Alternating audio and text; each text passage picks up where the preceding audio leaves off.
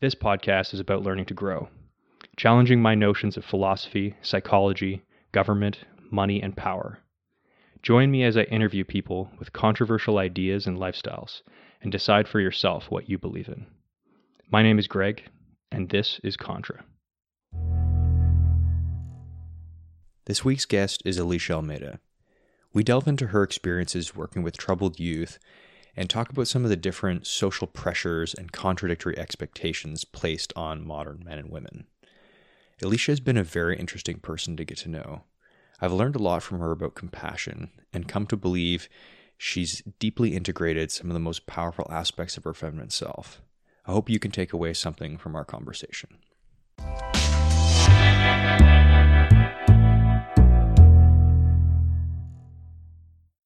Hey, Alicia, welcome to the podcast. Hey, Greg, how's it going? yeah, very good. Um, so yeah, we just had like a two-hour conversation before this, but uh, but yeah, there's actually a couple of specific things I wanted to kind of ask you about. Mm-hmm. Um, so you know, I've only talked to you a couple of times, but we're both super interested in the idea of consciousness. Um, and the last podcast I had, I talked a lot about like physical practices. So I thought it'd be like really suiting to have one where we go, you know, the complete opposite end of that and really talk about like about consciousness and the way it's formed. So, mm-hmm. you know, interesting. You know, you specifically like because I talked to a lot of people about these ideas, but because you have that insight into youth, mm-hmm. when when we were chatting and I mm-hmm. realized you were a youth worker, mm-hmm. that's when I was like, oh, this would be a really cool person to have that chat with. Mm-hmm. Um, because that's kind of an area of my life where I I don't have any expertise. I have some ideas. I'm always leery to uh, to tell people about them because if people get offended if you mention anything about parenting and you're not actually a parent, right? Like the whole like I'm a mom, therefore I'm an expert mom. It's yeah, like, yeah. well, I think there's a spectrum of competence for everything, yeah, but yeah, but yeah. So anyway, um, yeah, um, can you can you tell me a little bit about what you do um, or what you did um, mm-hmm. when you were working with youth? Mm-hmm. Um, yeah, uh, in terms of consciousness and youth, um, I find personality is one of the biggest ones that I kind of get first when I yeah. meet a youth. Um, and um, and I like them because they're really honest. So the honesty perspective, the honesty part of their personality helps me get closest to understanding more of their consciousness. Okay. Know? Yeah. Um, so um, we when we meet people, uh, we meet them with different masks or layers. Uh, and with youth, the fascinating part about working with that cohort group is that um, there's not very many layers. Um, mm because they just don't know how to bullshit. yeah, yeah, totally. right. Yeah, so, um, so you meet you meet a lot of young people that, um, you know, you're able to see more of who they are, and they're, um, you know, you you, you got to take some time getting to know them, and and building relationships, but you get to to feel the essence of who they are. I find. Yeah, that's funny because I almost think that it's it's like a, a, a bell curve is actually the wrong word, wrong thing, but that it's you know you have that authentic self when you're young because you don't have the skill to cover it up mm-hmm. then you gain the skills to hide it mm-hmm. and later if you're if you reach this point in your life you try to start peeling back those layers to yeah. really expose who you are and it's, it's something over the last few years I've really like deliberately tried to cultivate is conversations with people where I'm not just interacting with a mask like I'm not just interacting with their projection of who mm-hmm. what they want to be perceived as yeah because I've definitely been guilty of that. And, you know, yeah, we all are. Yeah, we all are. I think, I think our, our society builds us up as, uh, you know, we're, we're, um, I think in some ways I personally have, uh, a pers- have had a perception of what it is to be, um, a girl, a woman, um, uh, uh this worker, or, um, you know, we have ideas of, of how it is that we're meant to be. Mm-hmm. And, and it, it has taken me you know, I've, I've, had the same kind of journey where I've had to peel back the layers to find out who I am. And um, yeah. working with youth uh, have definitely helped me in that in that way. You mm-hmm. know, because uh, if they see it, they call it out. You know, I mean, I can't go through say for instance i'm having one of like days that every human has which, where it's not very it's not my my most highest day i am maybe i'm i'm having an okay day or, or perhaps it's the weather's not that great outside and i'm having a little bit more of a you may say a sad day and I, I'm going Yeah. to pick up one of my youth, well, they can tell. You know, they can tell it's like, why are you why are you like that? Right. So hmm. What I'm trying to say is that they they can pick it up and so you they they they call you to be more of who you are. You know, and yeah. that's that's been why But you think like adults could pick it up, but they just wouldn't be I don't, I don't think, to, I, yeah, uh, I, I don't think, it?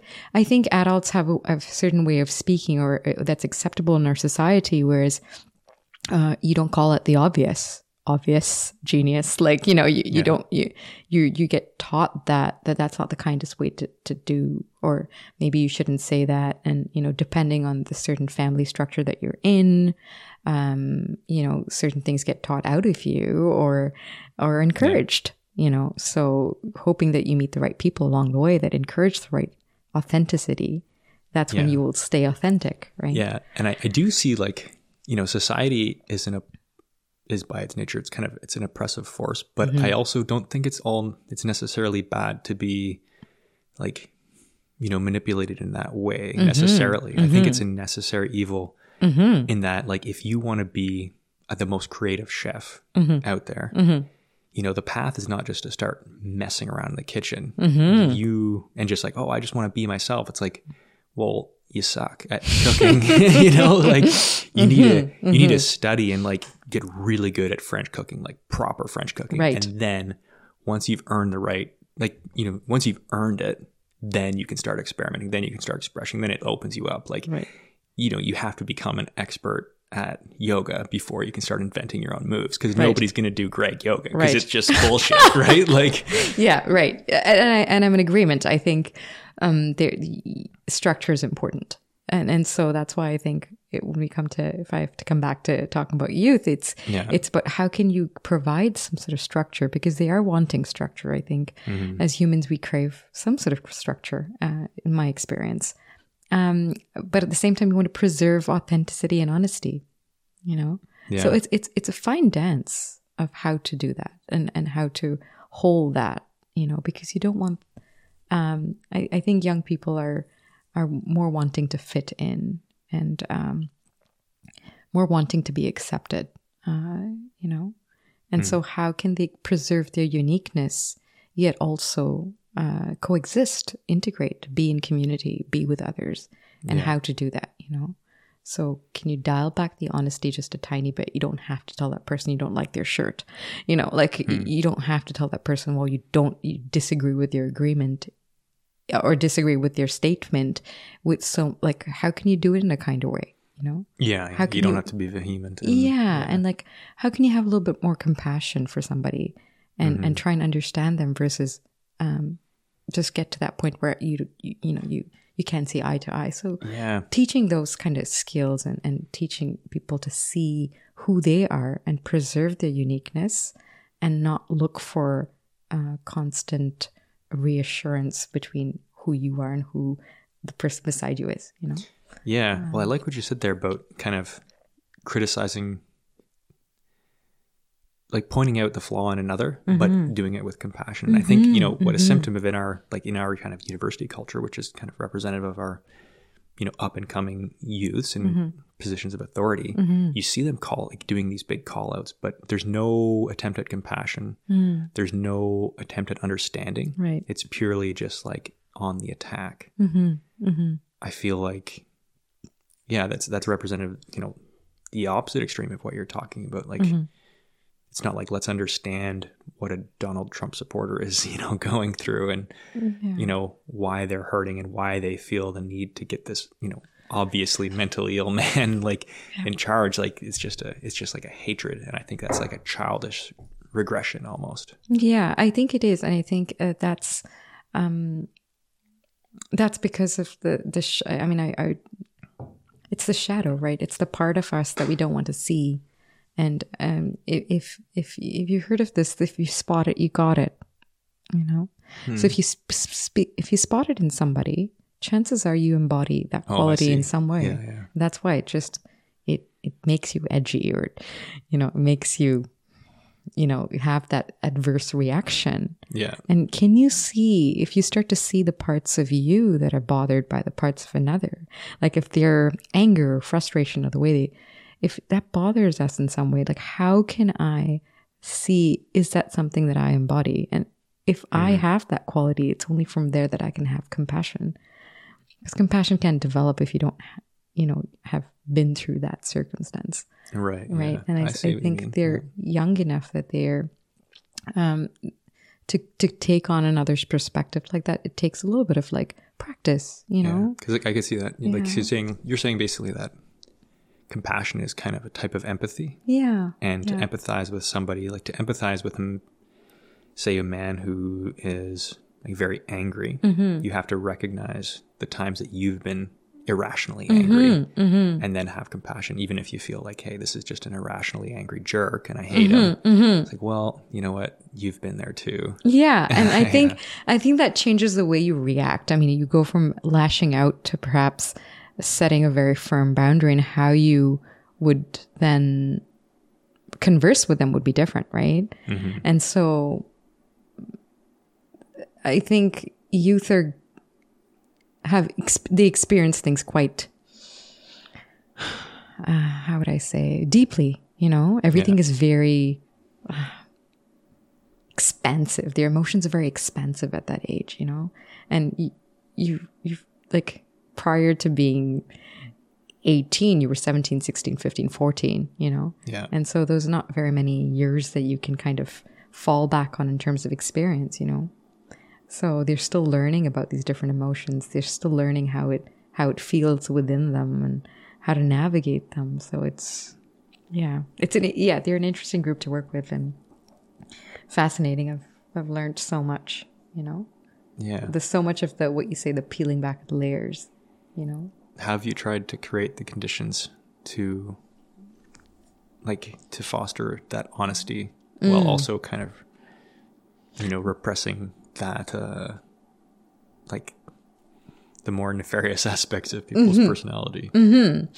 so i think it, it it it like vulnerability is is a huge factor i think. I um i i offer in my in the way i look at an, a client is always with compassion and um and i there are some things that i have to reveal about myself in order to get to be able to work from that space of you know um yeah that if i offer something that i'm vulnerable in or um a s- a story of my life you know Yeah. that that i went through chances are they're going to open up to me and present that authentic true self that i'm Yeah. really wanting to work with that's that's the core you know Yeah, you know what? And I feel like a lot of people, because sometimes youth aren't as, they're not as sophisticated as an older person because they don't mm-hmm. have those layers of experience, mm, but yeah yeah we're all very good at detecting bullshit at every age. And if you were trying to bullshit that authentic experience, like, hey, bro, I've been there, and like, you know,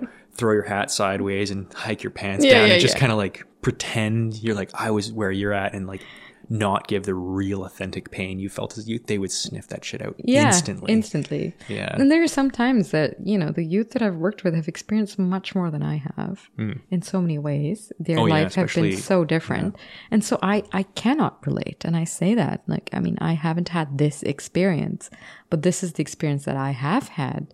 And this is what I have gathered. And your experience is going to be your own. Mm-hmm. But what can you, what you can, what can you gather from it? Like, Yeah. you know um and and you know th the, i work with certain tenants. I mean certain things that i i'm i'm big about is awareness responsibility and um honesty you know. If if they can you know i encourage those three things in in the work that i do and for for each client to meet me halfway and and yeah they've i've i've had the you know honor to work with some really interesting humans and and um, each of them have their own unique expression you know and Yeah. that's the fascinating part is that we all are unique in our own ways and uh, i think in, in in so many ways i think um, we can learn a lot from youth that that group of people Yeah. you know, because they're they're um, uh, they they I think that fierce is definitely one. They're very opinionated, and and they're still at that point where they haven't been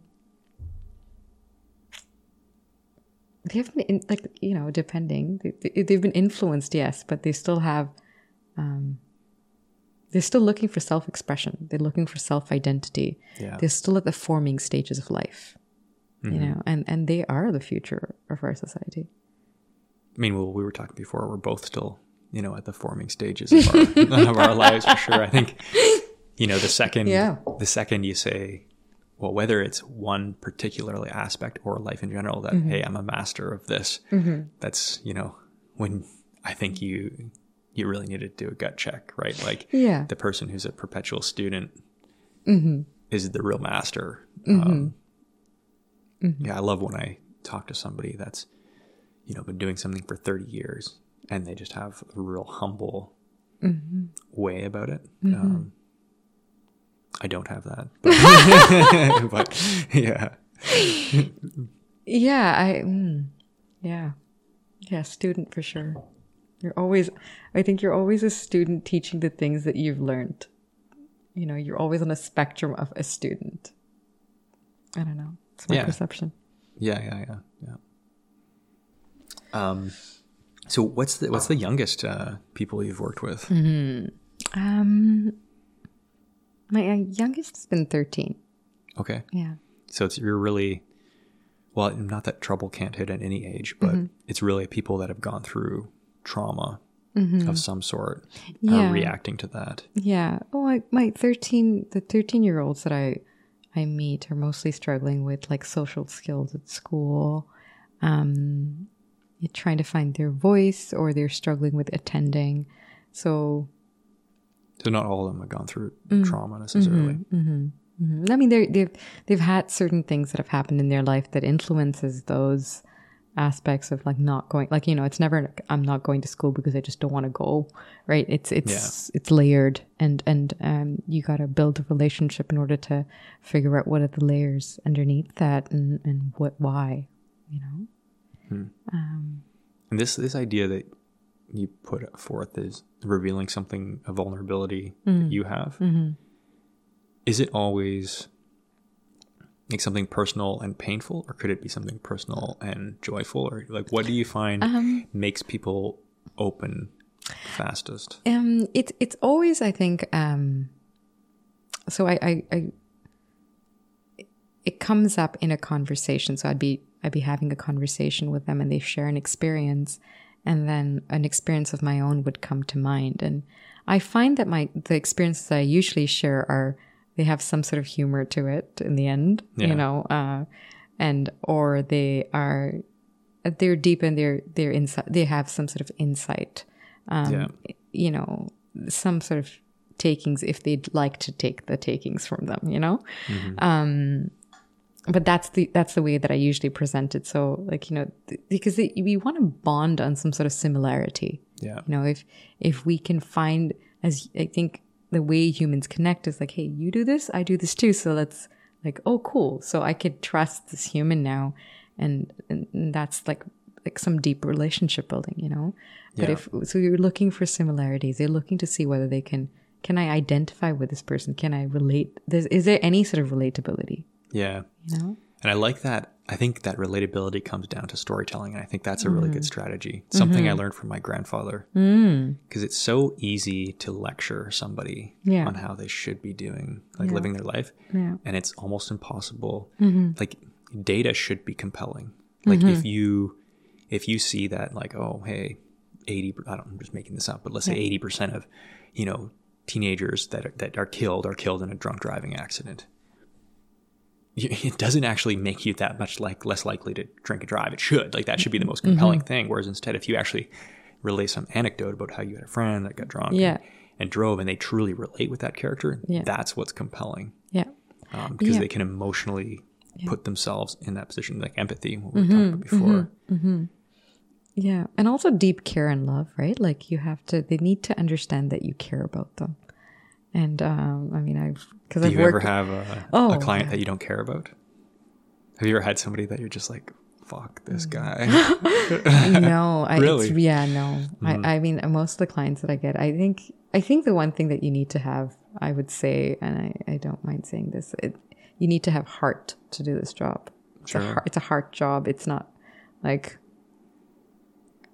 you know, if you're doing physical labor, you're using your body, Mm-hmm. and this this job requires heart. I find, you know. So you've always like somebody, no matter how much of a bad actor they're being, Mm-hmm. you you've always been able to empathize with like the Mm-hmm. part about them that you respect and like or love. because it's i think uh, what i've found is that humans don't love themselves you know Okay. what i mean by that is i've, I've played a lot of hardball and With and- yourself? and with youth Okay. with youth and and probably with myself if i have to be honest um it takes a while for um these these these relationships to be built in this way that um they, they they challenge you you know they're challenging everybody wants to show you all the parts that they don't think are lovable first Yeah. Yeah. yeah okay. you know and that's what i mean by hardball. It's like these are the things that i did wrong. Uh that's bad right? Like that's what i usually get. It's like this is the way i fucked up and it's bad right? Like and, I, and they look at me like i didn't do i didn't do something like it's, it's horrible. And i'm like yeah it is but you know or you know let's have this conversation when you're in a different space.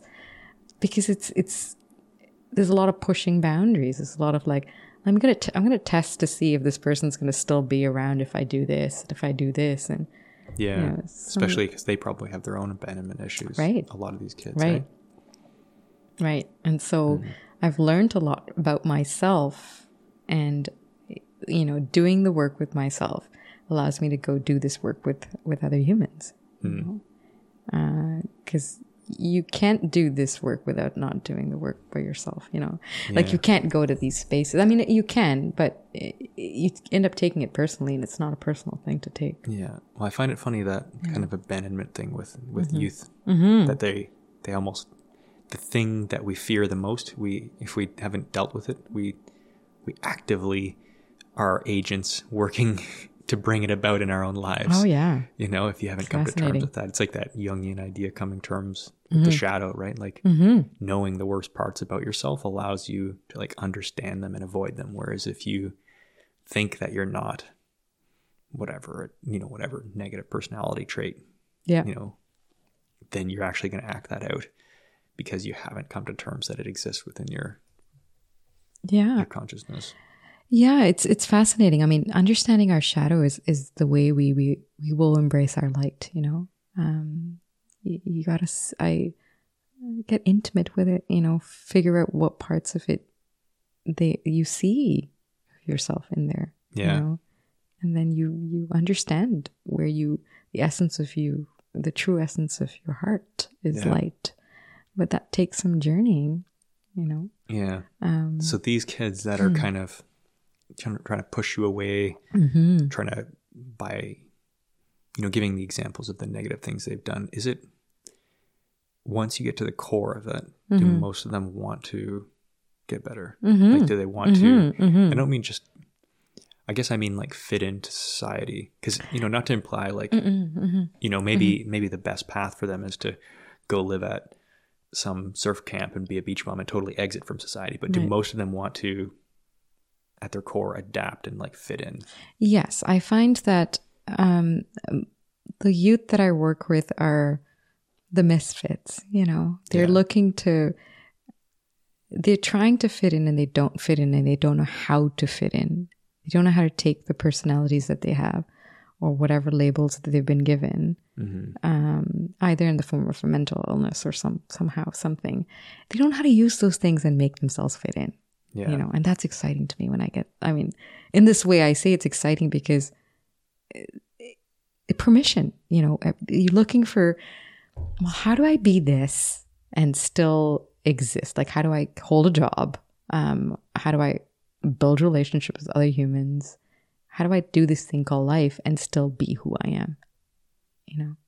Mhm. and so it it takes a little bit of no you don't have to drop everything about who you are in order to integrate and, and be among our functioning citizens of society no you don't you how have do to you drop some yeah you got and you got to get honest about some right like maybe not all my youth are going to go through university, you know?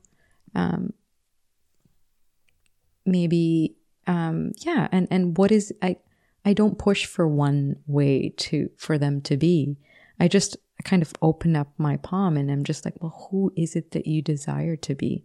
Yeah. I ask questions like, you know, I, I spend time asking them about their dreams and and holding that up when they're in these spaces of um of deep sadness so Yeah. that they can aspire to get there right Yeah, so they actually articulate what it is they yeah want. yeah and it's i think my job ends up being holding up that dream to them so that they can keep moving through these these trials in their life because humans we, go through different we're going through the wave we're going through different emotions we have different obstacles we have different things in our lives that we're learning Yeah. right and so just to have somebody that's just going to hold hold something for yeah, I you think is- that's a great service it's because you nice, right? basically pick up their own dream and hold it up as a beacon. Yeah, that's you it. know, rather than that's it whereas you know the you know more typical thing. I'm I'm curious actually if this is what approach is more popular in Mm-hmm. your field. Mm-hmm.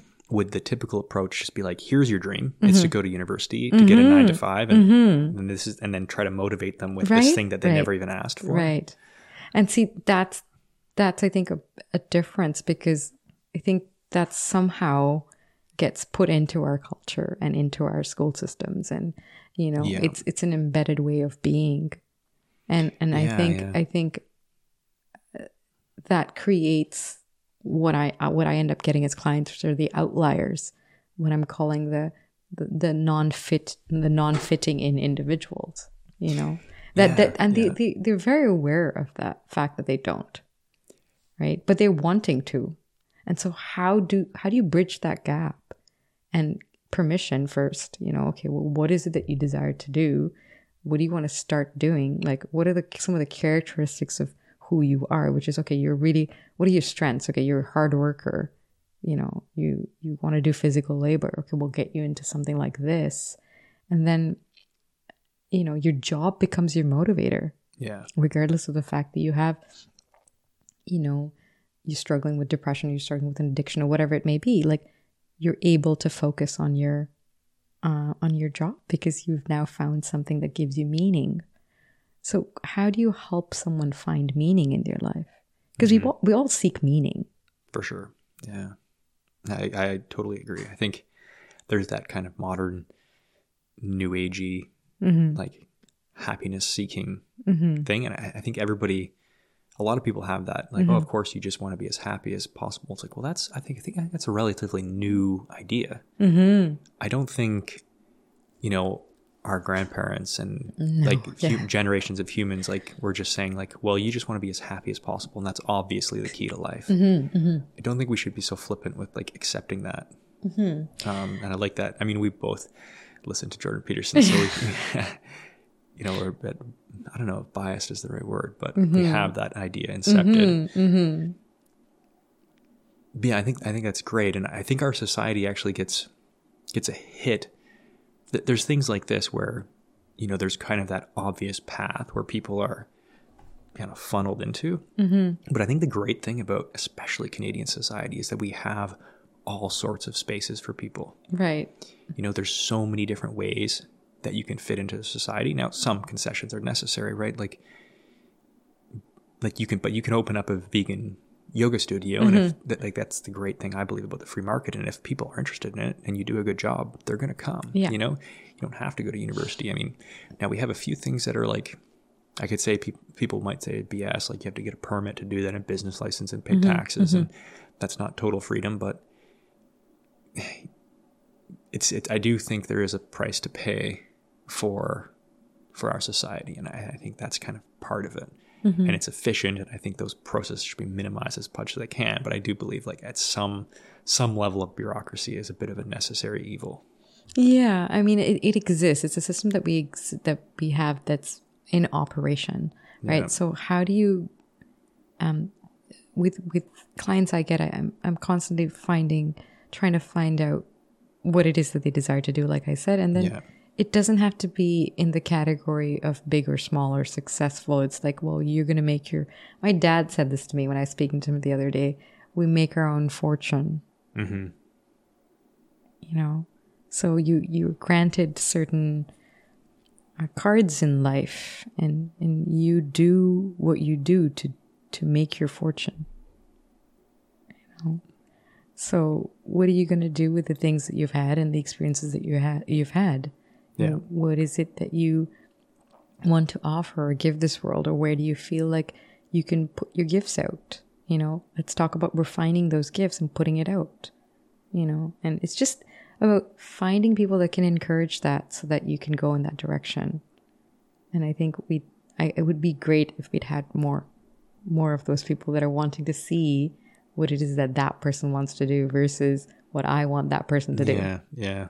And I think people there is like a outreach for that. I hear people talking more about like high school classes where it would mm-hmm. just be like personal finances and Mm-hmm. and you know simple business mm-hmm. finances. Because there's that's one thing I think we we kind of do a poor job. Because there's you know I think public school people knock it. And you know for for many of the right reasons but mm-hmm. what it is is essentially like you're taking somebody and kind of like smashing them into a mold and like this these are the skills you need to fit in our society Yeah. whereas I think it's been a little bit warped now and like some of these skills like hey maybe you don't want to go to university but you're a really good carpenter Mm-hmm. but you know you can't just go build things like you need to be able to pay taxes you need to be able to Yeah. maybe run a business and Yeah. like all these things Yeah. you know whether if you're just building chairs so i think we kind of right now we're lacking those like a really clear path for somebody that maybe is troubled but they they want to be able to conform to our Mm-hmm. society or at least at least they want the results they want to be a successful carpenter they have the skills but Mm-hmm. that giving that opportunity to say okay well here's the minimum you need to do to be able to understand you know the little bit of bureaucracy we're going to put in your way Yeah. as an obstacle to low quality Yeah. Um, yeah. And that's that's essentially it, right? You're gonna regardless of what you do, you're gonna have bills to pay. You you know, you're gonna Yeah. have to you have to be able to read and write to Yeah, exist in our society yeah, right? You yeah. just so you these need days you just can't otherwise. exactly. You need those skills and so you're, we're definitely looking at schooling and schooling is, is an important part of you know your grade 12 okay? Mhm. and then after that what are you going to do with your life? Like you know you you need to what is the lifestyle that you're living? What is the lifestyle that you desire to live? Where is it that you want to go to? And how much income do you need to create that you know? Yeah like a lot of youth have very expensive taste. Yeah yeah for sure. The money they're making is not that like you know well they, if they don't have any bills to pay sure but if they have bills to pay and they have very expensive taste where i just say to them i'm like gotta get another job. If Yeah. you're going to want to, i'm not judging you for your lifestyle but if that's the lifestyle you want to live you need to make more money right? So Mm-hmm. i'm i'm so something needs to change here. Yeah that's one thing like with this whole the minimum wage argument how everybody wants to keep jumping up the Mm-hmm. minimum wage like i mean i now i don't believe we live in a true free market and i think people who have a skilled trade like an expert carpenter Mm-hmm. an expert um, mason should make good money because they're Right. they're an expert at their craft but i don't i don't think for something like if you're just working at mcdonald's you know and maybe if you're a manager sure but if you're just if you're just doing the bare minimum i don't i feel like that is a is a job for somebody that's just getting on their feet. Like it's mm-hmm. not supposed to be a life's purpose. It's not we're not supposed to increase the minimum wage such that it doesn't incentivize people to take that next step. I think there's mm-hmm. a danger in that. Mm-hmm. I know there's i'm sure people would have many arguments about that but and i mean and the problem too is there's a lot of people there's not a lot of people but there's maybe let's say 10% of our population that just isn't capable of doing more than that. Yeah. And then what do you do for those people? And I, I, I personally think, at least with what I'm seeing, is there's there needs to be more building of self esteem and and and that kind of self identity in order for there to be a rise in people saying, I can do that job. Um, I think that's what is lacking in people wanting to go forward, especially people that are on that space of taking on minimum wage jobs and working those jobs for many, many, many years. You know, it's once you master that, then or you've been doing it for so many years that you can do it with your eyes closed. Well, why why aren't you moving? Mhm. Why aren't you doing something different? And is it because you don't think you can, on not because like you know not, not capability but more in your head Yeah. or, or your, your belief system you know and i think that is where we're if we are wanting to move forward uh, let's talk about belief systems and how they're limiting and and and how that's impacting the jobs we we take and Yeah. the money we're making Yeah. and That and like fundamental fear of change. yeah because i think in that way we're um, it's a it's a little bit of a more of a you know everybody yeah we got to do jobs for the society to run um however how much of that job is taken by a candidate because of fear and how much of it is taken because you you surely have found out this is what you love and you're meant to do Yeah. you know I mean, as long as we were talking about having these more practical, like society Mm-hmm. integration skills in high school, the other thing I think is lacking is psychology. Mm. I think I was I got really lucky in university. I, I mean, I have an engineering degree, so it was all very technical stuff. Right. But you know, the university is about, I mean, historically about putting out broadly educated Mm-hmm. young people. right And so I had to choose a non-technical elective, and I chose psychology. Mm. And like I use that on a daily basis. I reference that course. Right. Like that is the the most valuable training I've ever received in my life. Is Right. that one class in mm-hmm. human psychology, learning mm-hmm. how the brain works and how all mm-hmm. these tricks you can play on yourself to you know lose motivation and become addicted and and I can't believe, and it's, but it's not that complex. You know, I mean, it is, it's, it's, it's the most complex thing in the universe, the, the, human consciousness that we know of, right? But what I mean is like, we've boiled it down to some heuristics where you can learn them. And like the idea of locus of control is a very simple concept, right? Like some people blame everything on external factors in their life, and some people blame themselves for everything, and or attribute all the success to themselves. Right. And people exist on a spectrum. That's not a complex idea. It's a very s- it's a pretty simple idea. There's no reason we can't teach that to kids in grade 10. I had a I had a subordinate in the army who he uh you know, he was the guy that was always showing up late, always leaving a mess for everybody else in the shop to clean up, you know, constantly in trouble. And this was an organization like a, a professional organization with generally really hardworking guys. And he was in my office um, to spot to speak to me, which means like he had upset his master corporal enough to bring it to his sergeant, which mm-hmm. upset the sergeant enough to bring it to the warrant, who was mm-hmm. bringing it to me. You know, it's, mm-hmm. it's escalated at this point. It's not his first time being in trouble. And he was explaining to me, I let him talk for 20 minutes and explain to me how, you know, everybody in, is kind of turned against him and how none of this stuff was his fault, right?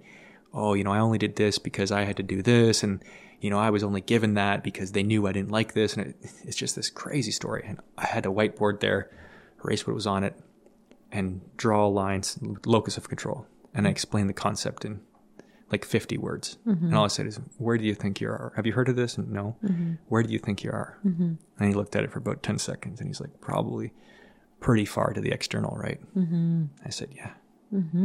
And that, like, you know, it like, Sorts he, you out. He just like, he just sat there, you know, he, because whereas I could have said, like, Oh, you know, I could have become his enemy, you know, just like the rest of the leaders were his enemy. And, but for whatever reason, he thought I was kind of on his side. I, I wasn't, you know, I, I had great leaders in that platoon and they were correct in their assessment of his lack of effort and incompetence. No, not, not, in general. Like he was actually, he was a good kid and he was smart and, and, and stuff like that. But he just had that habit of blaming everything external and it was become toxic. right Um, right But dad, like, why was that kid not shown that in high school? Mm-hmm. I don't, I don't know why psychology is not teach taught. You know, Yeah, I have an agreement. I think uh, learning about yourself is valuable, uh, uh, especially in high school. I think, and learning about yourself will will actually help you be in relationship with other people because that's something that we have to do as humans. You know, if our basic need is to connect and with other humans, then it'd be useful to understand ourselves in order to then be in relationship with other humans. Right? Yeah. Well, even even that idea, right? Like some people haven't been exposed to that idea that like how we basically if you don't get enough human contact, you die Right. or self-destruct, is like you kill is- yourself. Like that is like that's so monumental. Like if you do not have enough human contact, you die. It's, like that's how important yeah. humans are. You know. Like And there's what was that? I feel like it was somewhere in the Soviet Union where there was this, or you know, somewhere Eastern European where there was this country where they they somehow spread some sort of propaganda. Or I wish I I'll, I would bring it up on the laptop, but I don't feel like it right now. Um, but essentially, there was this like orphanages and orphanages of, of abandoned babies, and all these babies basically died because they weren't touched. Um, they weren't like they were given everything they need, like food, water, shelter, but they weren't given that interaction. and It was just failure to thrive. Like it was a horrible tragedy. So sad. Like Yeah. touch is your most like basic, uh, most basic need for babies. You know, it's the way they connect, right? And Yeah, I guess at that point it's the only way they can interact. Well, not the only way they yeah, can that's interact. like the first thing that they do when your baby's born. They make sure that they put the baby on the mom's chest, okay. like directly. Yeah. Yeah, because you know that's the first point of contact. Hmm. Yeah, and that's supposed to, like, I think there's studies to prove that that um, secures the attachment in a very different way between the parent and the child. So I wonder um, if you're adopting a Mm-hmm. a baby and you're the you know the adopted mother, would they give that baby right away to the adopted mother to create that bond? Uh, yeah, I think any sort of sur- surrogate, even if it is a if it's a mom, you know, uh, adopted mom, I think it's the bonding. I I can't remember if there were like I, I remember reading something about this in school, but I, it's way too way too long. But uh, I've yeah. definitely heard the anecdotes of it going the other way, where it's like a a woman who says she's going to give up her baby for adoption, Mm-hmm. put has it holds her baby for the first time, and is like, nope. No. yeah. yeah. I mean, it's a, it's a, I mean, I haven't experienced it myself, but I, I hear like it's phenomenal. My sister just gave birth in February last year and, um, she's, you know, the way she, I love hearing birth stories because each person's story is going to be different in some way. And, uh, she says it's like, obviously it's like unlike anything else you've experienced, but she's like that first contact, like, you know, it's like, there's no words for it. Like you have no words. Yeah. It's like a tiny human that just like comes out of you and then it's just is in like outside of your body then and it's just connected to your your being through your skin. I mean that just yeah, yeah. blows yeah. my mind. I think like motherhood and fatherhood is downplayed in our society because we have these such grand expectations because we're exposed to celebrity and you know people like Elon Musk so that it's like having a child seems like such a small experience in retrospect like in relation to the you know Tesla Motor Company Mm-hmm. but but I don't think it is, you know, like as as far as like your own internal consciousness is, like that is your most real thing, and that kind of bringing another like it's unlimited potential that you're bringing Right. into the world, right? Like it could Right. be the next Elon Musk, so you know, or the next Hitler, Yeah, I, you know, I, if you fuck it up.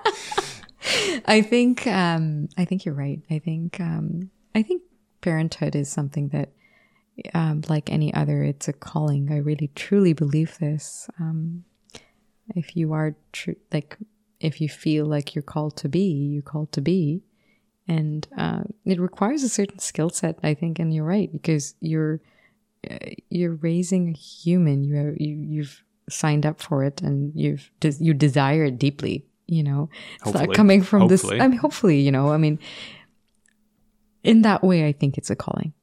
You know, if you're, uh, like you said, you're you feel like you're, it's it's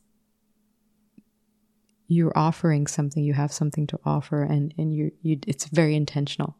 You know, you you understand you have something to you want to pass on, or or you want to share, or you want to. Um, in my in my eyes, I think you're chosen to be guided to guide Yeah. another human.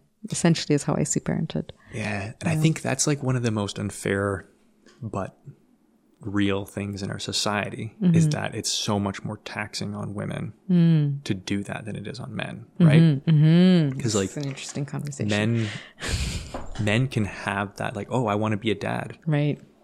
and you don't really like, you know, you have to give up some things, but not nearly as much, not Mm-hmm. Oh, yeah. nearly as much. I think. I would I would say like if I was if somebody said they had to give up just as much to be a dad as they did to be a mom, I'd be like, I, I think they must be. There's something they're repressing, like you know, it's like Mm-hmm. physical you know, with and giving birth, like it's dangerous. Like it's not dangerous to have a baby if you're a man. I mean, dangerous that you could lose your wife. Like sure, and yeah, so I suppose it is actually. Um, Oh man. Yeah, yeah. but uh but yeah, so I, I think and i think that like kind of that postmodern feminist mm-hmm. is is like they really don't like that idea of a mm-hmm. woman like sacrificing everything in her life and make mm-hmm. to have that really profound experience of of raising a child and giving up other things because a man just doesn't have to. So then they want it to be even yeah. but it's just not even. Like I, I, it's a, it's a very interesting question. I'll speak about this from my perspective as a woman, because I know each woman's going to have a different perspective on this. But of course yeah. my take on it, my personal take on it is, um, uh, I, I, for me personally, I think I've always wanted to have children. yeah Um, I think I was in university and I was talking to a friend of mine and I said, "Can I tell you a secret?" And I, she said, "What?" Well, I was like, "My secret, my most, my secret, most deepest desire is to be barefoot and pregnant and cooking in the kitchen." yeah and and it was, and I and I say it was a secret because as a modern day woman, it it didn't feel proud to say that. No, no, and that's I think that's horrible. Yeah, I, I, You not, know, not to be barefoot. I think uh, the most disgusting thing I could ever see is a barefoot pregnant woman. know. No, uh, yeah, I I think that's like such a a beautiful thing. Like that's life coming into being, and somebody Right. who think that's that I think it's bad and like Yeah. not.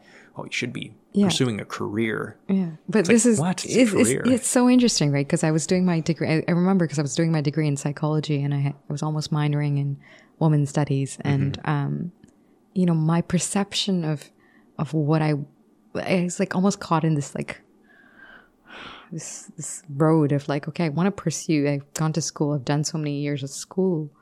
Like, what does that mean to me as as a woman? Does that mean that I'm I still want to, you know, go to like I still want to be able to raise a child, have a partner, and and how do I get there? You know, it was like okay, I gotta have to find a job, I and, and I want to make it so that it's equal. So I'm gonna, you know, get these jobs, save a lot of money, so when I take time off with my child, I've earned the right to. And this was my perception, you know, like really it was. It was like I, if I'm going to take those years off lo- of, my, of to spend some time with my bubby, then I'd have to create that situation for me. Yeah, can't rely on somebody else for that. I can't rely on somebody else for that. And is it right for me to be able to say to somebody, well, or create that kind of dependence and it's okay? Or is it, would that make me a modern day woman? Mm-hmm. so, you what's know. your conclusion? At least, Wow, uh, what are your thoughts now? It's interesting because I think a part of that narrative is still there. I still want to have my own, whatever it may be, of, of whatever it is that I do. I always want to preserve my own independence and identity. Um, I'm not so caught up about um, the financial bit as much anymore. Mm-hmm. You know, because I, I, I, I understand with more years that I'm living in my life that it's it's two people signing up for something Absolutely. You know. Yeah. It's and and there has to be a deep desire from uh, from from a partner i think i think that's one of the things that i've understood it's they're not doing me a favor by by partnering up with me in order to raise this child Yeah, Um, yeah, yeah. That there funding is they have to want that child. you have well, to yeah. you have to desire or deeply desire to want to be a father if you're going to want to be a father as well as if you're going to be a mother uh, and it's not just a role that you take on just because your father was a father and so you're just going to just go ahead and just do that and my father was a farmer so i'm going to just be a farmer it's not like that you know Yeah. it's not like that with parenthood and i i, I wish uh, there was a little bit more like felt awareness about these things you know And, and that's what I am most scared about in our culture is that the role of the mother is diminished. Mm-hmm. Like you should have a kid, and then if you're going to be a significant in our society, you better get right back to work right because no big deal that you're a mom. Right. Like that is if you're just relying on a man to provide you sustenance and you're raising two or three kids, it's like you're like next to you're just a you know Mm-hmm, you're just low like you're just low status and i think that's that's dangerous. That is, that Um, is, that is, and and it's. Pr- I think if we, I mean, I'm I'm doing a little bit of um, readings right now about uh, womb wisdom, and Okay. there's there's wis- and there's wisdom in our wombs and feeling and and um, you know, there's so much there's so much wisdom there for women. You have to And, explain that. and when I mean what I mean by that is our feelings are our our, our way our wisdom as women is our superpower. I really truly believe this. Okay. Um, and in order to feel those feelings, you need a container and space for it. You know, I have friends that actually create a certain space around the time of their period okay. um, so that they actually have they give themselves that time. They're not working these crazy hours To Because- deal with their emotions. so that they can actually feel their feelings during that time. And it's so important because our cycles are actually our our, our um, monthly cycles are, have some intelligence in them in how they're built, and if we adhere to those cycles um, and the feelings that come and the emotions that come through those cycles, it's um, it can help us navigate our lives in a different way as women. So how would that actually like look in terms of a calendar? Um, so you have a monthly calendar based on your uh, when you get your period Okay. uh, and when it ends, and you keep a record of feelings for each of those days, and then after. I mean, Um, like the giving yourself space part. Would you take a couple days off work? Mm, or yeah, you you take you take off a couple days. You'd you'd uh, create some more space. You wouldn't plan things during then, you know. Mm-hmm. So what if we designed our lives like that, that suited our bodies? Yeah. what if? I mean, it's just a thought, right? And I'm saying this from this perspective of I'm trying it out now. And I've been actually what, you know, when I would actually have my first or second day, I would I would take in the sick days because if I take care of my health, mm-hmm. then I can work, right? Like you can y- your functionality is is is quote unquote better. Yeah. yeah you know it's it's it's it's it's working for you. And so rather like to get in touch with your body in a way that actually works for you as a woman. So intelligent and paramount and yet it's taken me a while to get there and and to be curious about it enough to follow it and then Yeah. Well, it's certainly at odds to the what's there. current like societal narrative that like Yeah, you know men and women are irre- like not uh like they're just interchangeable. It's like Right. the exact same thing right and it's not right genitalia. Yeah. so interesting because there's so much like I'm, I'm i mean i'm 31 and i'm learning about these things now Mm-hmm. you know i mean how it would have been so different if i learned about it perhaps when i was 20 and you well, know, certainly like, not how- that it would be right or wrong, but another culture, like if you were in a more traditional Mm-hmm. Indian culture, like or a more traditional Canadian culture, like a 100 years ago, Mm-hmm. there would be like you know a woman would basically go to a young girl and say, "Hey, this is the role of a woman in society, and here's how you're supposed to be," and it wouldn't just be like yeah. what is now kind of the narrative is like. Well, there is no role for women in society, and there's no role for men. It's just you just do the same thing. Yeah. Yeah, it's very interesting because, you know, the first few years, the first years when I did get my period, the way my, my parents, my, my mom took care of it and what we were taught. So, um, you know, my mom was like, no heavy bags. You got to sit. You got to be in, like, this is your hot water bag and this is what you do. And, you know, very like kindness and, and a lot of like belly massages. My mom would come massage my belly with oil. Oh, yeah. you know yeah this was like a very like you know a time to rest and take care and like be with it. And you know of course as when you were a teenager to then get becoming a young adult and like being part of our society there's certain roles that you need to take up. And so you know you follow that the different this is the go-to way. Like you know you got to go to work you got to go do this you got to do this you got to do this you have things to do um, places to be activities to be involved in. So am i making a big fuss about this? Like should i be taking the care to do this? Do i continue taking care to do this? And so it's taken me a while to kind of adhere to that respect that and stick with it you know and, Yeah. and be ferocious about it in that way that no this is my time that i'm gonna i'm gonna take And you feel like feel. it makes you more powerful now that you've been Of adhering course, to it. of course. I think so. I, I really, I really, truly believe so because understanding how I work or how I operate can help me better navigate how I want to be treated and how I want to, um, you know, uh, go like work within this world. And it really, it, it it's helpful for me, but it's also helpful for people around me. Yeah. You know, once you understand how you operate, you can show somebody this is how I operate. What I mean by that is saying, well, you design life according to the way you work, Yeah. you know, rather than have life designed for a way that you should definitely work.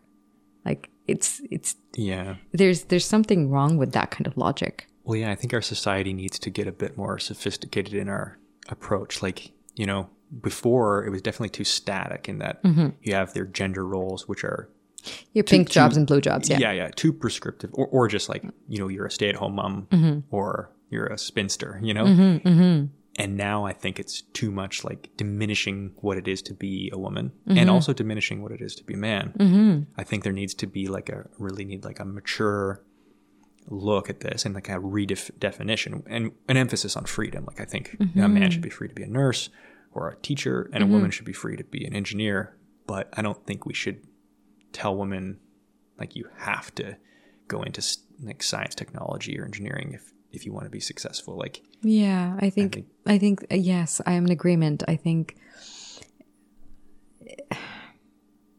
this there's this I I find that uh, there's there's no need to like there's this kind of like proof. I have to prove this is who I am. I think human, uh, male or female, you know. And it's like, what if you suspended that you need to prove who you are, and just figured out who you did, who you are? Yeah, you know just figure out who you are. Just go go within spend some time by yourself you know? Understand what your thoughts are. Um and you know spend some time with yourself so you can understand who you are then you can go the direction you desire you know and whether it be you want to take up engineering or not and Yeah. then you don't have to subscribe to any model of like I need to be this woman or this kind of woman or that kind of woman. You can just be the kind of woman you desire to be, and isn't that going to be more simple? yeah. And I but I and I think though one thing I would credit our society with is we've created an amazing space for women to have a career I'm and agreement. have a family, and you know that balance is there. But I feel like most of the reason, like what we're talking about, is more of like an individual pressure and a societal pressure, Mm-hmm. but not necessarily like not from the patriarchy. It's more from yeah, I think it's less from society at large and more from these extremist groups that are diminishing motherhood, which I think it's Mm-hmm. actually these kind of like the modern, this modern like hyper uh, forward-thinking feminist ideologies are actually Mm-hmm. more like working against women now. Mm-hmm. In that, I, I think it's partly uh, to do with, um, and this is my again my perception of the things, the way things have been. Um, you know, we've we've come in like when women came into the workforce, it it it, um, you know, we, we were taking up different types of jobs, maybe more secretarial jobs and mm-hmm. typewriting and and that kind of nursing. Those are very like what we call mm, pink I, would- I'd call them pink jobs say for instance. And and then that went on to us wanting to do other things and then really opening ourselves up to this idea that okay we- they can be we've said okay we're capable of doing any job that there is really like you know other than the even the the ones that require a certain amount of physical strength. I think there's always been somebody that's one has gone and pushed that that Yeah, boundary or that envelope right? There's always outliers, going to be outliers right? And so the, yeah if you want to go do that job for sure um but um yeah it's it's so I, I don't necessarily think it's it, so i think yeah we, we were competing for for wanting equality in that way. Like we we want to be able to try for these jobs and yeah, and and and not felt feel like we're being discriminated against a woman being discriminated against right? Yeah. so and that was definitely the case. yeah, and and I think in in in in that way there was certain like um um how do you call them? Like standards that we had to kind of like I can do this. Yeah, I can do this too, you know. And so there was mm-hmm. that's when I think that more of that competitiveness came came through and so now we're then competing for the same jobs, men and women, right? And so it's not a gender thing anymore. And I think that's where that comes from. And Yeah. yeah, you can call it patriarchy. It's one way of saying it, but like it's just the way the systems worked. Like Yeah. there was a dominant and there was a there was the non-dominant. You know, that's the way I see it. And you know, there there's some societies that are more female dominant. You know, what I mean by that is they make a lot. Of, they have more decision making abilities. It doesn't mean t- to me. It doesn't mean it's a good or bad thing. It's just um, are, are you are you embody? Are you, do you have a space to embody uh, the the intelligence and essence of your gender?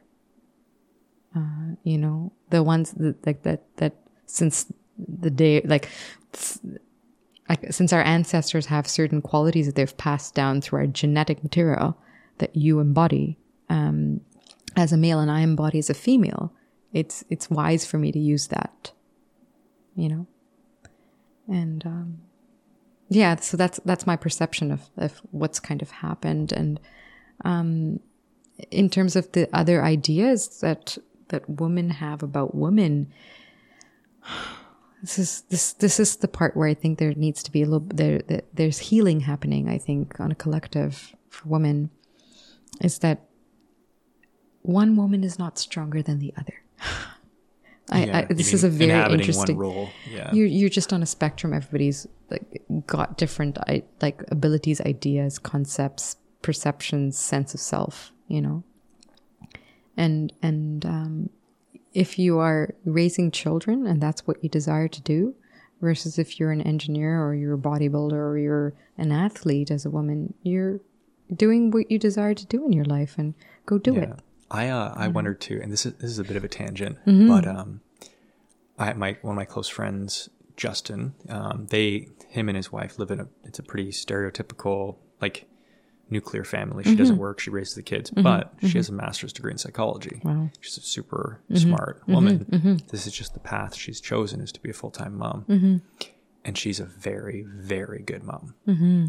And I wonder if this kind of like diminishment of motherhood Mm-hmm. from the elites in our society, like the well, Mm-hmm. you know, the, the universities, is leading towards this. Because what I see it is now that there- on the other side, there's almost this rebound. That's like some people say, like every mom is good. Mm-hmm. Like motherhood is just moms are great. Mm-hmm. It's like well, there's still a hierarchy of competence of mothers, and that's one she, thing she talks about Mm-hmm. a lot. Is she notices there's a lot of very incompetent mothers Mm-hmm. that are doing a very poor job raising weak, weak, whiny children. Mm-hmm. And you know, I think maybe if we if we were more open about saying like you know respecting mothers and respecting like how well a good mother raises children, people that are like these highly competent women would be more likely to go into that role. I think that's know? a very it's, a very I like that you mentioned it like that. It's like if you looked at motherhood as an ambition, then Yeah. there would be competency, Yeah, just like any other job role. And I think you know, I mean, if you looked at motherhood as a role, then they would have competency in it, just like you would have an engineer and and I'm just gonna shut off that Yeah, heater. Keep yeah. turning on and off. Yeah.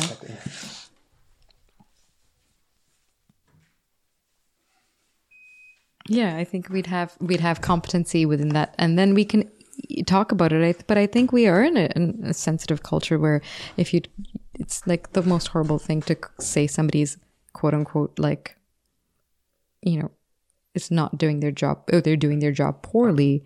That's like not something that I think we want to address, and it it it's like well you know why are they not doing it properly? And then there's other factors right? And so it's it's it's a very interesting i think it's a very interesting space to kind of go into and talk about because there's lots of factors that will contribute to um how you are you know how are you going to to be as a mother As a mom. and i think And I- the I- interesting thing if you like i'll just lay out a scenario Mm-hmm. like let's just say you're a hyper successful businesswoman who's Mm-hmm. working in the office 14 hours a day Mm-hmm. and you have two children you know three and five years old. Hardly ever see her mom. Totally misbehaving on Ritalin and all this stuff. Most people would say, "Oh, you know, she's working hard and play, pay so much respect to her and a mom." Mm-hmm. And the assumption that is like because she's a mom, she's obviously a great mom. It's like mm-hmm. no, you know, you can be a great lawyer mm-hmm. and be a terrible mom. And by saying, pretending she's a great mom, you're really taking away, in my opinion, from somebody like Caitlin that actually is a great mom and really spends the time at it and puts a ton of mental energy into raising like their daughters. And you meet them, you know, mm-hmm. these are just great little people. Mm-hmm. And you know, so, you know, there are some kids I'm sure just have behavioral problems and mm-hmm. they also got lucky, but their kids are just like wonderful little children. I think they're like three, six, and nine or something like that. And it's it's her. Like she's a great mom. And to say everybody's a great mom, it's just not true. Like Yeah, yeah. I, I think see this is this is it. It's like our concepts of mom, uh, moms are changing. Like we're looking at a spectrum of like mothers that come in in that are they're not. Uh, it's like a spectrum, like I, I would say, right? So if she, if Caitlin, your friend, Justin's wife, is doing most of the raising, it's only her, right? That's doing most of the raising. And he's participating too, but that's her job role, like that she's taken on and she oh, dearly wants it. Yeah. Whereas I think, I, I mean, I know moms that are working and are, the dad wants to take on more of the dad role. Yeah. So how does that play into account? Like, you know, you're still, you're fulfilling that role of the main care- caregiver, but it's the father that's doing it more than the mother or whatever it may be. And so you've, if you've chosen that, you've chosen that. Yeah. You know, as long as there's a primary caregiver that's involved and, and you've sorted yourself out and one person wants to be really involved but still wants to to have a family, right? Yeah, I totally agree. And I guess more the case I was talking about um, is is not imply like if the guy is staying home and raising the kids, that's different. Like I think that's everybody's mm-hmm. going to work out their own mm-hmm. situation. But I more meant in this case where they're both working these long hours, Yeah, like both the parents, and there was yeah. nobody like a nanny or daycare and all this kind Right, of. Or right. even even if they don't have a nanny that comes in, but they're just so mentally exhausted when they come home Mm-hmm. that they don't have the energy to put in Yeah.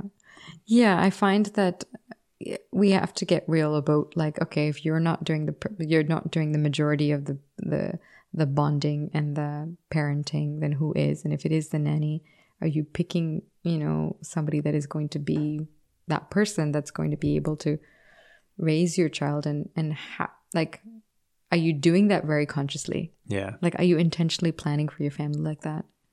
And these are important conversations to have because we have different types of families these days, you know? So it's like,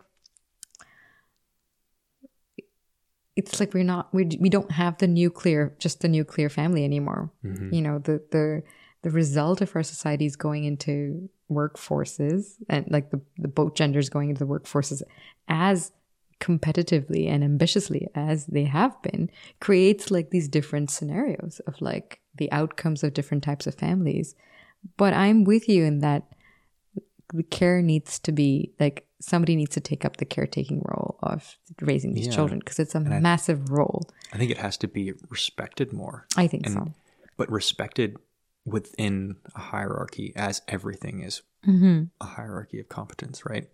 Like we can't pretend they're all good, and we also can't pretend that it's less than a career. Yeah, and I and I also think that that's perhaps some of the reasons why that um because of the lack of eh, maybe not lack of, but like you know the way I mean, yeah, I the the introduction of medication to our society is also, you know, the way we're using medication with children is also very big. You're an anti-vaxxer.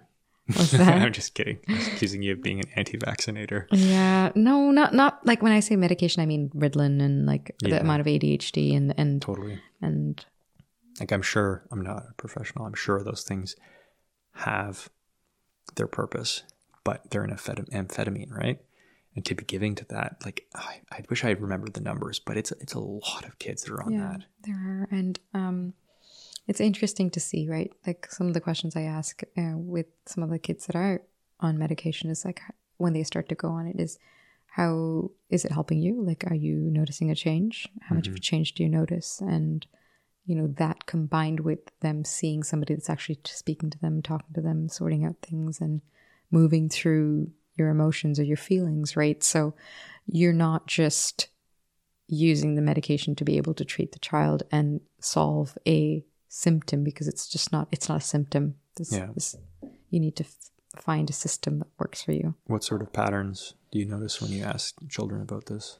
uh it depends some of them feel uh, with with some of the depression medications is it's and anxiety medications is numbness which you know after a couple like the older kids are aware enough to tr- try it and understand that mm, it's not f- like i don't want to do this and I, I sense that this is the space i'm going into so i'm going to speak to the person that i usually speak with like my counselor or therapist or whatever and just make sure i have more appointments with them so Yeah. they can sense their the way they they uh, operate and, and their patterns and that they don't want to take medication or want to take medication based on that That's a very mature outlook. yeah, but it's it takes a while, right? Like you have to figure out what this medication is doing for each body. So it's interesting. Um, It'd be hard. I, I I would think if I was that age, I would find it hard to be even so aware of my own consciousness to notice what kind of change a medication like that would be having. yeah, and that's what we're teaching, right? Like when I work with my clients, I teach a lot of awareness, self awareness. Try to record your feelings, write about how you feel. Like spend time in that space because, um, it's imp- it's an important thing to start to get to know. Otherwise, you're not going to be able to note the changes or work towards whatever you're trying to work uh, to get through. Yeah. You know. So these practices that you have, I actually meant to ask this earlier. Mm. Have you just is this just your own, Mm. you know, way of doing it? Like what sort of professional guidances are given and procedures that you have to follow?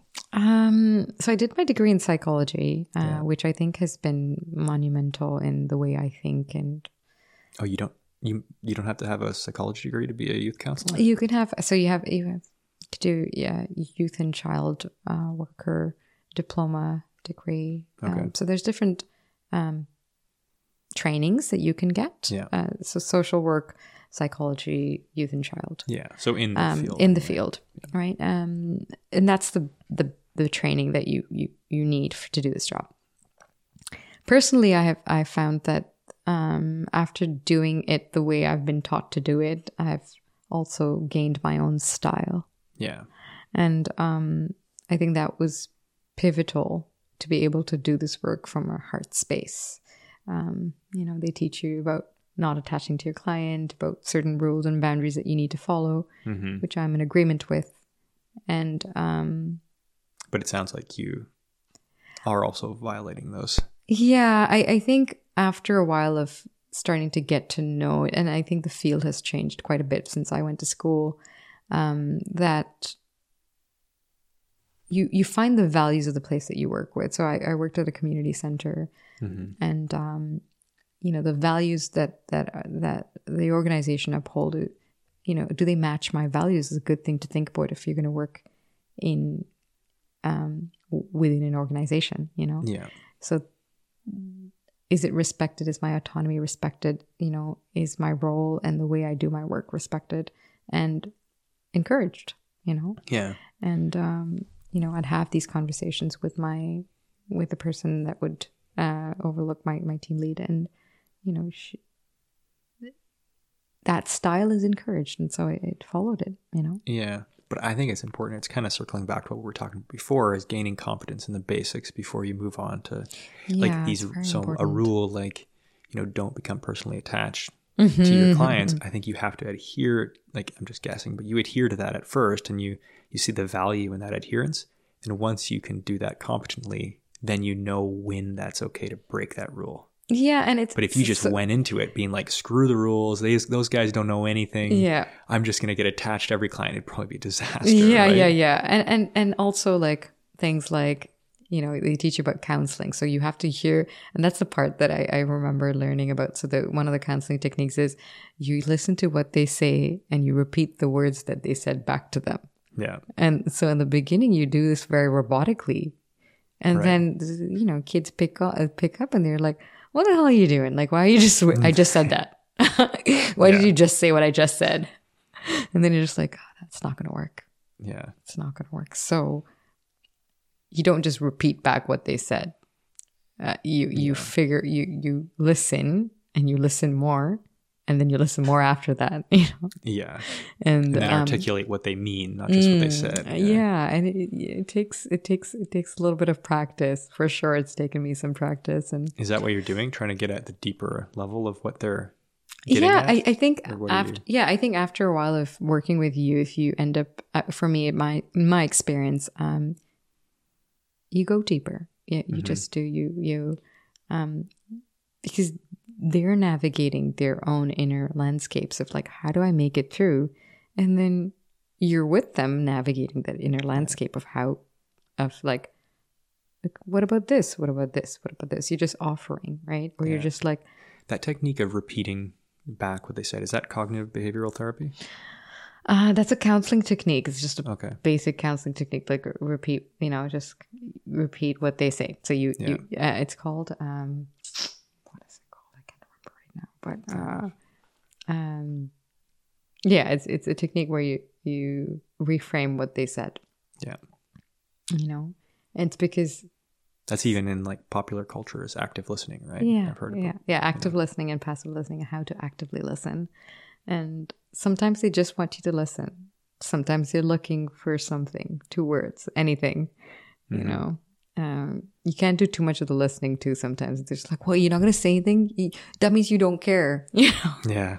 so it's it's a fine dance between like listening deeply listening and then knowing when you know you're ready to to have a conversation you know Yeah. and and say something so i how to use your words is so important Yeah, and I, So I, I. I agree. Like, I think those are two of the most powerful abilities you can have in our society is Mm-hmm. being a good listener and being a good speaker. mm-hmm. It's, it's the, you know, it's, it's a big part of the reason I, it's the reason really I started a podcast. I don't really Yeah. expect there's 10,000 people going to listen to this. hey but you never know greg yeah, you never know, right? Um, but I certainly think it's making me, a, it's forcing me to be a better listener. mm-hmm. Um, I try to do that in day to day life anyway, but certainly when you know people are listening to it, you don't want to sound like a fool. right So you, you, you know, do that. And, and I think hearing myself speak and hopefully some asshole on YouTube chirps in and, you know, clearly articulates all my inadequacies for me, that would be useful, painful and useful, right? yeah Yeah. yeah it's it's i think it's it's definitely a skill to to to have and to share with the world you know some more listening Yeah. um, deep deep listening and and conversing because we want to hear what you have to say you know? I think we forget we when i was learning when i was a student learning about these techniques i'm like yeah can't say anything. Alicia you have too much of an opinion. Don't say anything. It's like no you have to learn the tact of deeply listening and then also understanding where you can have a voice. Because you need like to have a voice is so important in this world And I share it too. Yeah, I think that is also something that's been manipulated. It's like you to have a voice, but to use it like in the realm in which you're competent in, mm-hmm. and to compel people to listen by like having them be motivated because what you're saying is interesting, Mm-hmm. not because you're screaming at them and telling them they need to listen because you represent this or you represent that. Like yeah yeah that's more of like the narrative that always bothers me when somebody's just shouting. It's like say something interestingly enough that people want to listen to you.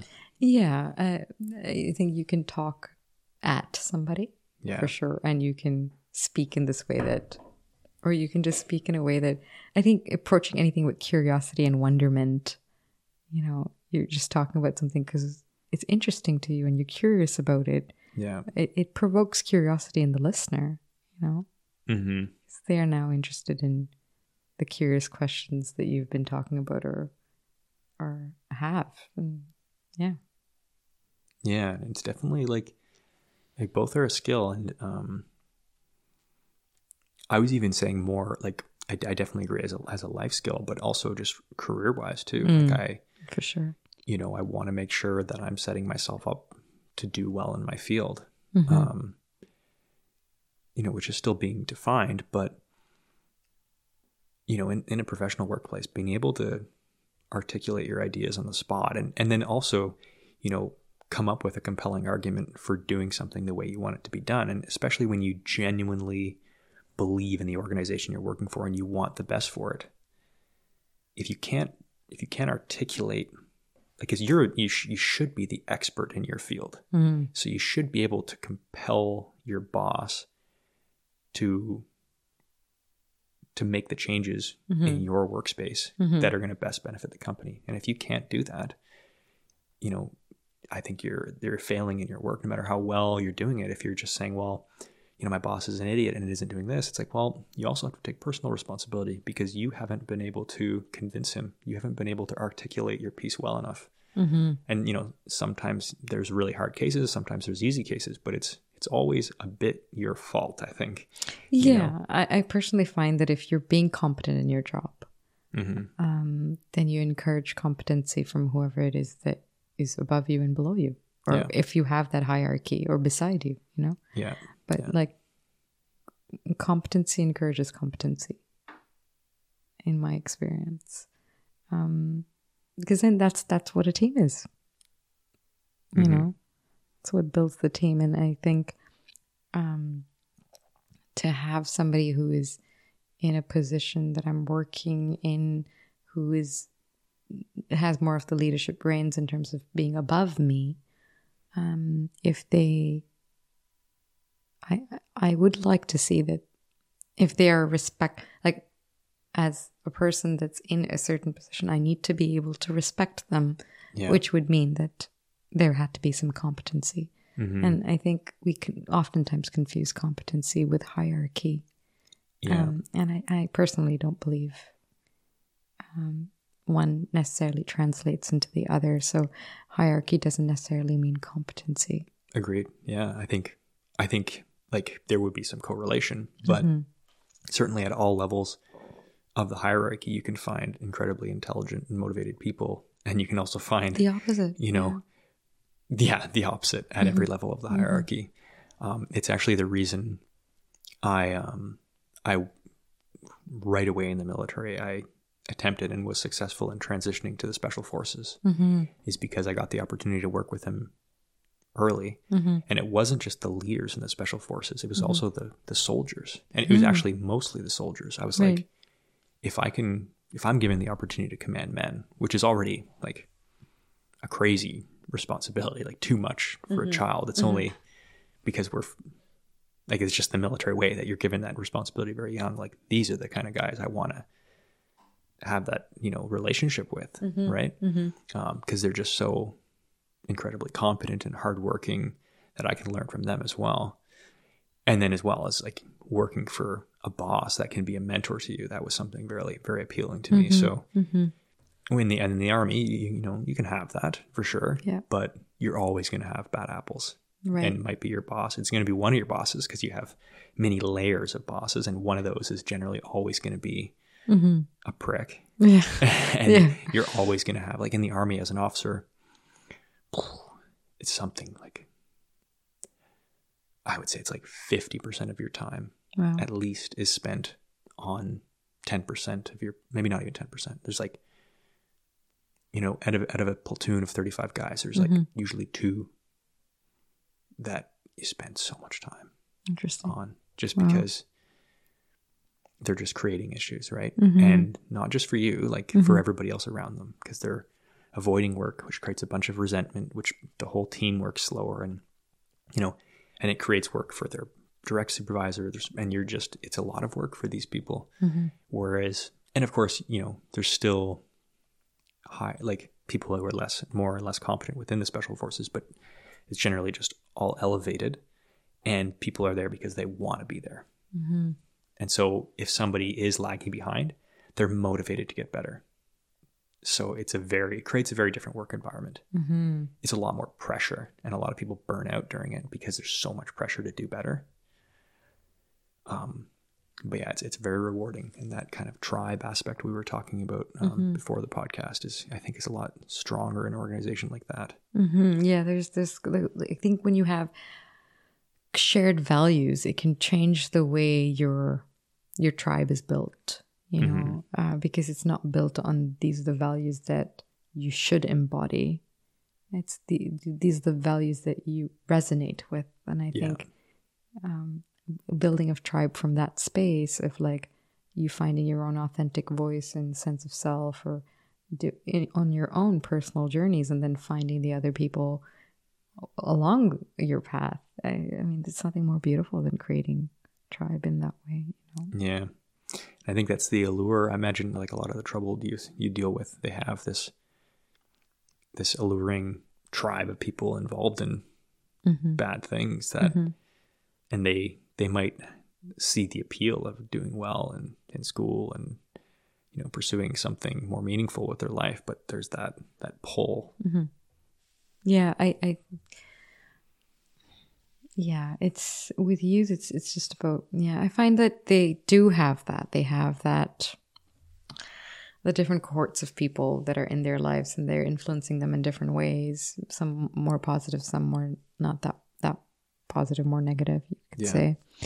And uh it's the choices. You know, you always have a choice at each point in your life and what choice is it that you're going to make and it's one choice can it doesn't mean that you only go down one path it's just you make this one choice you'll see where it takes you then you make another choice and you'll see where that takes you Yeah. and in that way you you know you create your own fortune you know so yeah but yeah very much i think if they f- if they're motivated to keep finding like-minded people um that that you know are within the spaces and changes that they're making as well then they create their own tribes as well and i'm hoping that that's the way they go you know Yeah. Well, I, I really like that idea of, um, you know, listening to them and, you know, relating to them enough that they confide in, in you. Like, what's their secret vision of the future that they're embarrassed, you know, to tell their friends because they're going to say, that's, you want to be a pregnant lady with bare feet. Like, that's so stupid. And,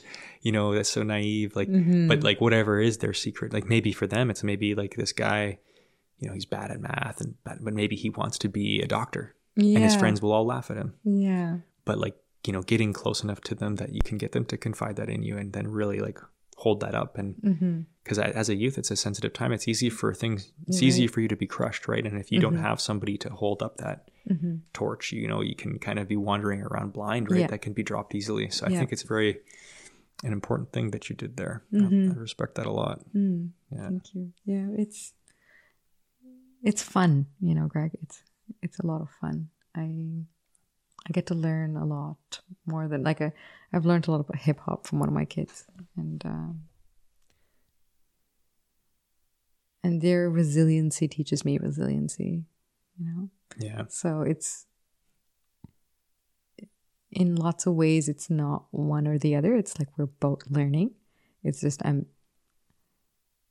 I have more of the official teacher role. Yeah.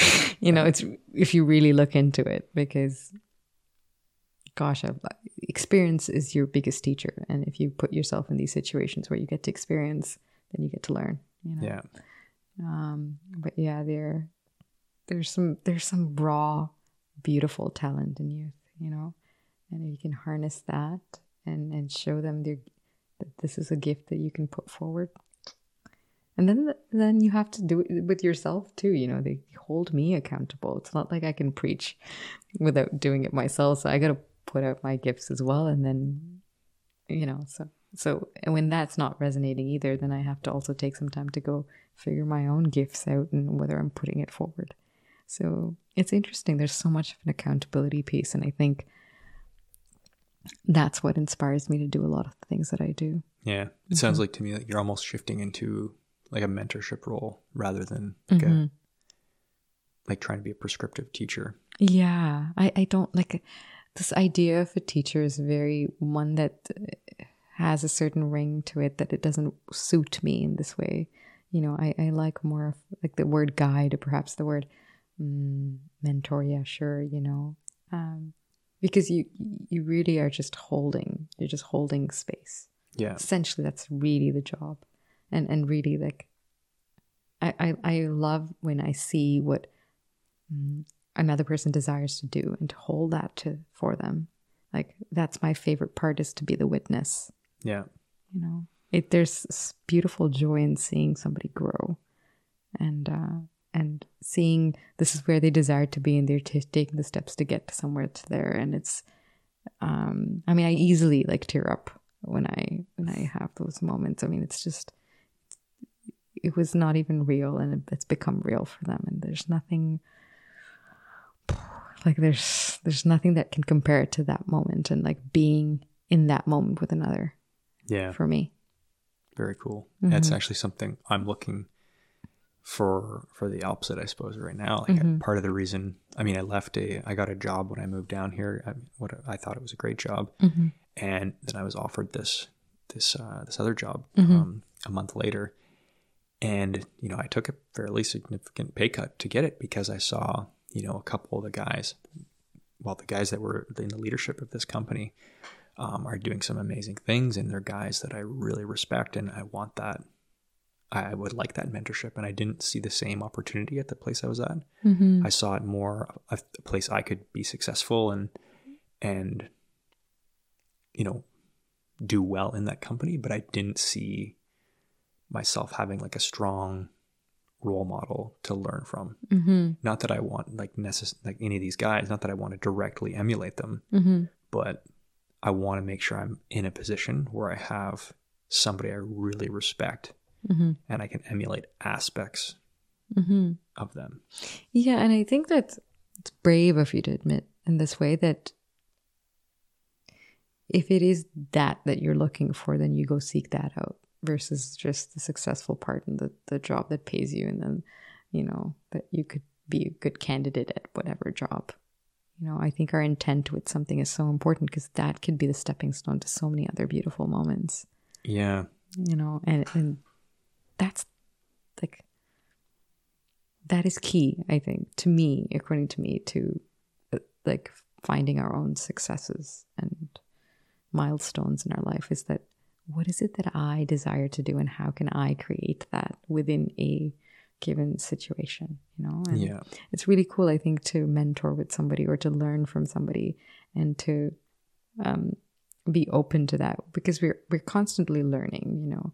If you're listening to a podcast you're listening to information you're opening yourself up to learning. So it is learning in some capacity to be able to learn from another human who's physically like there in your presence teaching you. Is not a it's, it's a beautiful thing Yeah, and I think you like, you know, I could read, I could read, you know, the great philosophers, but I don't think it sinks in as deeply as when you like, you know, it's like just what we were talking before. A Story is more powerful than data, even though data should be more compelling. mm-hmm. But I think seeing somebody act out Mm-hmm. a, a trait is even more powerful yeah because you're you're kind of you're watching that story unfold right in front of your eyes and seeing the consequences or and I, I don't mean bad i mean positive yeah um Yeah, it's it's fascinating, right? Like it ties in so much so much of those things we were talking about, like human connection, and then you know, so you have that need met, and then uh, you're getting to learn something profound. You know, I think so many so many of these roles, like mentors, mentors, and things like that, they have the embodiment of um, parenthood in them. You know, and that's why they're they, they're so appealing. Yeah. Um, and we are constantly in roles of uh, of of parenthood and like motherhood or, or like mothering or fathering or whatever it may be. And at all stages in our life we're looking for those yeah. those people. And they've come in different forms for me. And uh, do you feel like you're acting out the roles that your mother and father like those stories that they that played out in front of your eyes? Do you feel like you're acting those out? Perhaps not very much of the stories in that way that they were just you know cyclical in that i'm just re- repeating and regurgitating. Uh, but i would say more of the essence yeah. you know. I think um love love is something that cannot be uh, it's it's it's it's unique language you know to c- compassionately care for another yeah, this come with some time and and the people that have taught me yes and uh, yeah and to be able to then hold space from like more of a neutral standpoint and but yet with heart it's practice And you think you got that from your parents or your mother? hmm my mom's more of a fierce she's a fierce lion Okay. and my dad's more of he's he's he's probably got more of the soft personality Yeah. among the two so yeah i think i think i have the fierceness of my mom for sure Yeah. and i think i have the softness of my father Has that come out in your counseling of youth? it does Yeah. I, I, I understand where to put the boundaries and, and you know and, and say absolutely none of that shit you know Mhm. when it's none of that shit that won't work and you got to take responsibility for what you've done Mm. and and they can sense that comes from a deep spot and it's not it's not just Yeah. uh posturing like I- you really when you say none of it you mean it I mean it, yeah. Because I'm I'm usually uh, my my my my nature is usually very compassionate and very soft, Mhm. and then um, I I understand also where to put those boundaries down. I'm quite direct in my in the way I approach things, and so that's I find it's well received. You know, I mean, they still they still see me, so yeah, yeah. they still they still want to meet me. So I'm, I'm guessing that that's that's that's what it is. But my perception is that you know lighthearted and you know we'll we'll chat about some stuff and relaxed and until it needs to be. And so there's Yeah. a certain amount of relationship building and softness that is required. I think Yeah, but I think the boundaries compassion. is important it's too. Like, so important. I don't think, uh, and I don't even mean just for you. no, I mean, for I think children, like anybody, they, Mm-hmm. it's not exciting to interact with somebody that has that's a total pushover. No, I I personally think that they're looking for the boundary. They're looking for where the structure is. They're looking to see what's your outline. So the reason why children or youth or anybody or humans in general, like adults, will push is because they want to see where's your spot where you're going to say no, Yeah, right? And we want to find that so we know where to play. yeah, We want to find that with a human to know, okay, this is, and that's a respectable thing. hmm If you see in another that they have a boundary, you're more likely to respect them than to be like whatever, right? yeah, And so we're learning throughout our lives of, of how it is that we want to be loved or respected or what, whatever it may be. I would want to say loved more than respected because I don't know. The respect is a, one of those ones.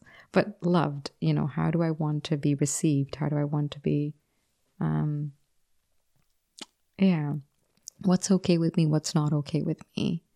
yeah. You know, and really not just be like, um, that other it's not okay with that other worker that you do that so it can be with me no you got to make your you have to fit figure out what it is that works for you yeah. you know what are, what is your personal boundaries of Yeah, I feel like boundaries gets a bad rap. Like I don't Mm-hmm. the name, the word sounds very new agey, yeah but it's something I've recently I mean the last couple of years done some thinking about. And you know, I've certainly been guilty and I see this a lot with other people as you you let somebody cross those boundaries. Not that you'd even have articulated them to yourself, but you let somebody cross them and then they cross them and they just kind of pushing it a little bit and then you flip out on them. mm-hmm. and you're like, what are you doing?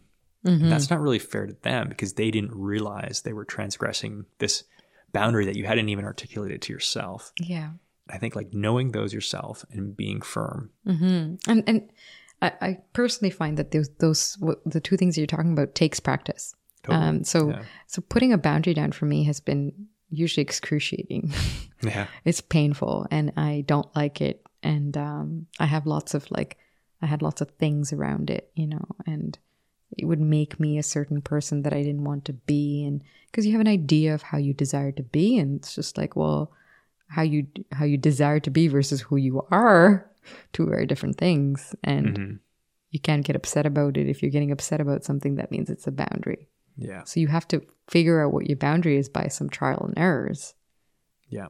you know so it takes a bit of practice this boundary thing Yeah. and then to implement it you know and and and know that it's not going to always be received with a big smile and okay that was your boundary Yeah, cool awesome no it's not going to always be received like that Yeah. that means a lot of end in and like temporary end in relationships perhaps or Yeah. Because you there has to be if you really mean no, there has to be consequences or Yeah. people will just keep pushing past, right? exactly and Yeah. and the consequences are where um that that you figure out what your boundary was right like Mhm. if you understood that was it and that's that's it for you then and it's ended a relationship for instance or it's changed a relationship then you've you've now figured out okay this is this is what's so it was a very important thing to me then Yeah. and how do you determine that Yeah, I guess mostly So, through experience. through right? experience Yeah. and that's that's been it's been a journey but i i find that it's a very valuable tool with working with youth um but working i mean just interacting with other people in my life hmm you know um and it yeah and how to still be like not have your heart get all hard you know still have a soft heart but have like boundaries you know that's it's a very interesting one that's the one that i I'd, i've struggled with too it's like you don't want to be a hard ass Yeah. you know you, and you don't want to just be like this like you know just have boundaries but i'm not going to just have a soft heart it's like no you got to still like love and like have compassion and like connect deeply and you know be around other humans but you need to have these boundaries and so Yeah. or you need you you There's, realize there's nuance to it for Yeah, sure. yeah. there is. Yeah. there is nuance to it for sure so it's it's fascinating i mean i yeah Yeah, cool. Well, that was a great talk. Talk. We're almost at uh, two hours. perfect You want to call it a night? yep Okay. Yeah, great. Well, thanks so much for uh, for coming on the this was amazing greg Okay. so good Yeah, wicked. Glad to have you.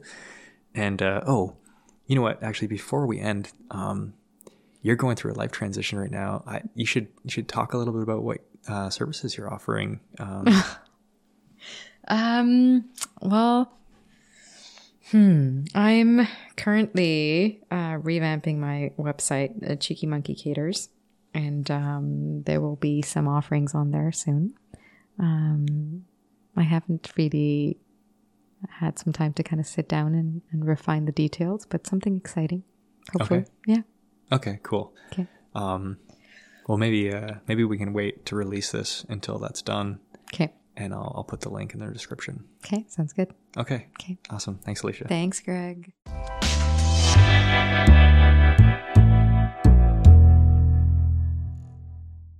Alicia is heading to work in Costa Rica over the winter, but when she returns, she will be operating her catering business full time. She specializes in supporting retreats with delicious and nourishing meals. Reach out to Alicia on Instagram or via her website, cheekymonkeykaters.com. Seeing how long overdue the second episode is, I want to get started on the third right away. Uh, I've got a couple ideas, but I would love any local Victoria guest suggestions. Hit me up at contrapodcast at gmail.com. And I hope you enjoyed my conversation with Alicia. Thanks for listening.